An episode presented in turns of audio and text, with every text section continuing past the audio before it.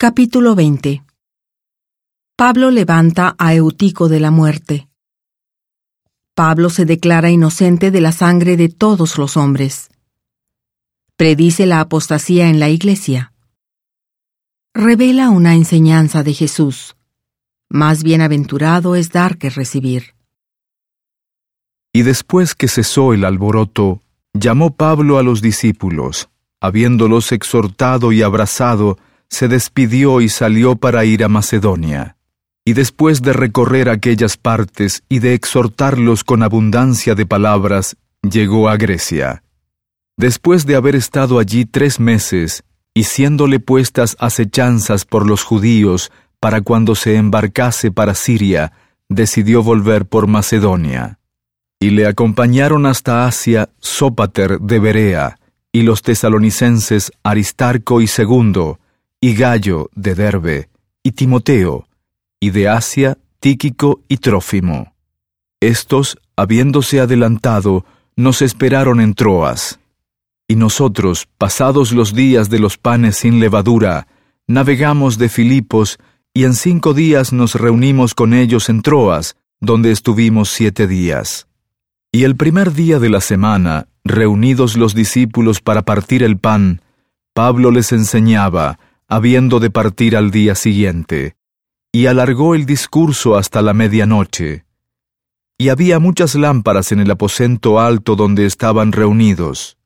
Y un joven llamado Eutico, que estaba sentado en la ventana, rendido de un sueño profundo, como Pablo hablaba largamente, vencido por el sueño, se cayó del tercer piso abajo y fue alzado muerto.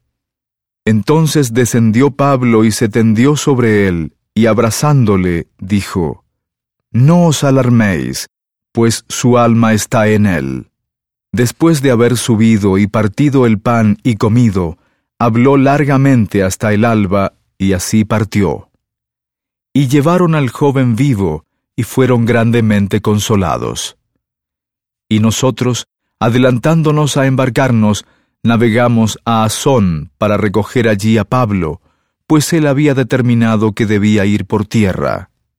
Y cuando se reunió con nosotros en Asón, tomándole a bordo, vinimos a Mitilene.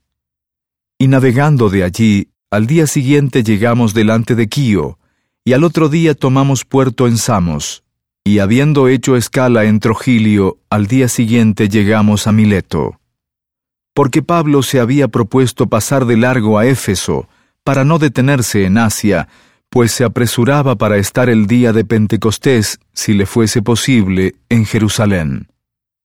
Y enviando desde Mileto a Éfeso, hizo llamar a los ancianos de la iglesia. Y cuando vinieron a él, les dijo, Vosotros sabéis cómo desde el primer día que entré en Asia, he vivido entre vosotros todo el tiempo, sirviendo al Señor con toda humildad y con muchas lágrimas y tribulaciones que me han venido por las acechanzas de los judíos. Y como nada que fuese útil he rehuido de anunciaros y enseñaros públicamente y por las casas, testificando a los judíos y a los gentiles acerca del arrepentimiento para con Dios y de la fe en nuestro Señor Jesucristo. Y ahora, he aquí ligado yo por el Espíritu, Voy a Jerusalén sin saber lo que allá me ha de acontecer, salvo que el Espíritu Santo por todas las ciudades me da testimonio, diciendo que me esperan prisiones y tribulaciones. Pero de ninguna cosa hago caso, ni estimo preciosa mi vida para mí mismo, con tal que acabe mi carrera con gozo, y el ministerio que recibí del Señor Jesús, para dar testimonio del Evangelio de la gracia de Dios. Y ahora, he aquí, yo sé que ninguno de todos vosotros, entre quienes he pasado predicando el reino de Dios, verá más mi rostro. Por tanto, yo os declaro el día de hoy que estoy limpio de la sangre de todos, porque no he rehuido anunciaros todo el consejo de Dios. Por tanto, mirad por vosotros y por todo el rebaño en que el Espíritu Santo os ha puesto por obispos, para apacentar la iglesia del Señor, la cual Él ganó por su propia sangre. porque yo sé que después de mi partida entrarán en medio de vosotros lobos rapaces que no perdonarán al rebaño, y de entre vosotros mismos se levantarán hombres que hablen cosas perversas para arrastrar a los discípulos tras sí. Por tanto, velad, acordándoos de que por tres años, de noche y de día, no he cesado de amonestar con lágrimas a cada uno.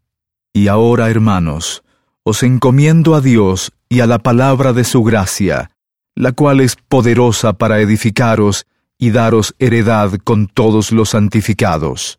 Ni plata, ni oro, ni vestido de nadie he codiciado. Antes bien, vosotros sabéis que para lo que me ha sido necesario a mí y a los que están conmigo, estas manos me han servido. En todo os he enseñado que trabajando así se debe ayudar a los necesitados y tener presentes las palabras del Señor Jesús que dijo, Más bienaventurado es dar que recibir. Y cuando hubo dicho estas cosas, se puso de rodillas y oró con todos ellos. Entonces hubo gran llanto de todos, y echándose al cuello de Pablo, le besaban, doliéndose en gran manera por la palabra que dijo de que no habían de ver más su rostro y le acompañaron al barco.